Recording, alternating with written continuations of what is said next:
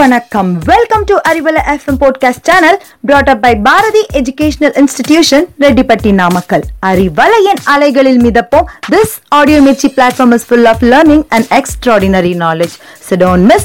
Stay tuned. தொடர்ந்து இணைந்திருப்போம். இது உங்களுக்கான பாரதியின் அறிவலை பாட்காஸ்ட்.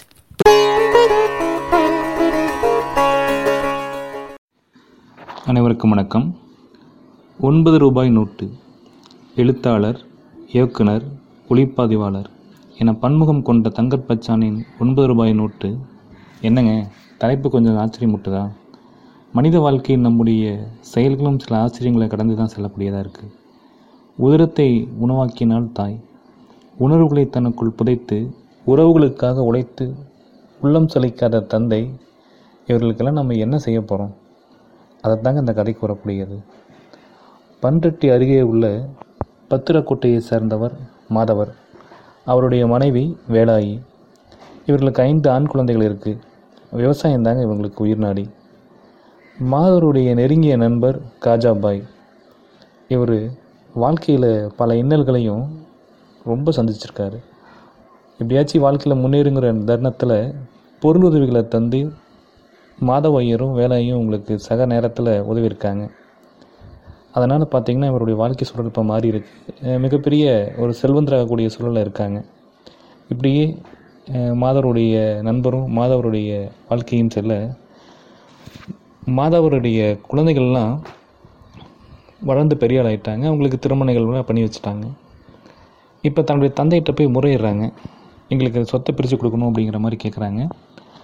சரி, மாதவையர் அப்படியே மனம் பதறிட்டார். என்ன, இவள்னா நம்ம பாதுகாத்து வச்ச சொத்தை நம்ம குழந்தைகளுக்கு தருவதுக்கு எந்த ஒரு கஷ்டமும் இல்லை, ஆனால் இவங்க இதனால் பிரிவு ஏற்பட்டுருவேன் அப்படின்னு சொல்லி மன வருந்துறாரு.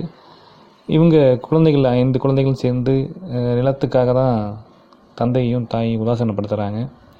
சரின்ட்டு நிலத்தையும் பிரித்து கொடுத்துறாரு. பிரித்து கொடுத்துட்டு சில நாட்கள் அவரால் அங்கே இருந்து வாழ முடியல. இந்த பிள்ளைகள் பண்ணக்கூடிய ஒவ்வொரு அட்டகாசங்களையும் பார்த்துட்டு, சரி நம்ம அவங்களுக்கு சேர சேர வேண்டிய சொத்துக்களை பிரித்து கொடுத்துட்டோம், இனி நம்ம எங்கேயாச்சும் கண்காணாத இடத்துக்கு போயிடும்னு சொல்லிட்டு அங்கேருந்து கிளம்பி போகிறாங்க. கிளம்பி போகும்பொழுது தான் அவருடைய நண்பருடைய சென்னையில் இருக்கக்கூடிய நண்பர் காஜாபாயினுடைய ஞாபகம் வருது. அவங்க வீட்டுக்கு போகிறாங்க.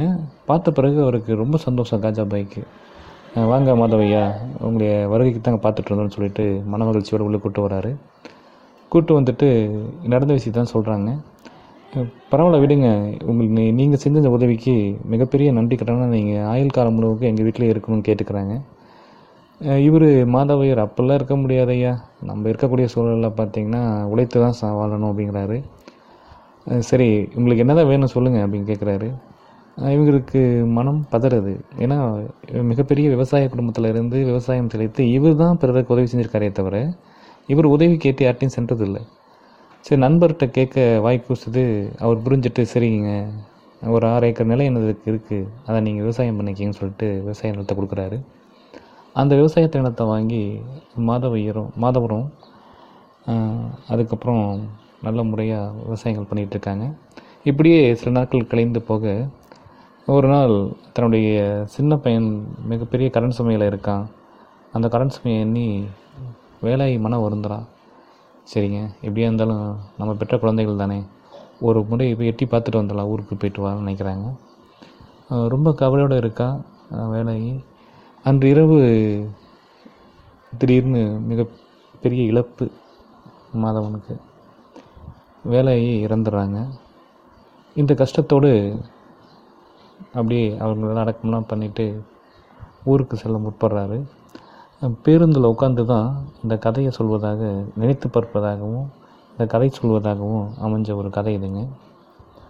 என்னங்க மனித வாழ்க்கை, நம்மை பெற்றெடுத்த பெற்றோர்களுக்கு நாம் செய்யக்கூடிய செயல்கள் என்னென்ன இருக்குதுன்னு நினச்சி பாருங்கள்.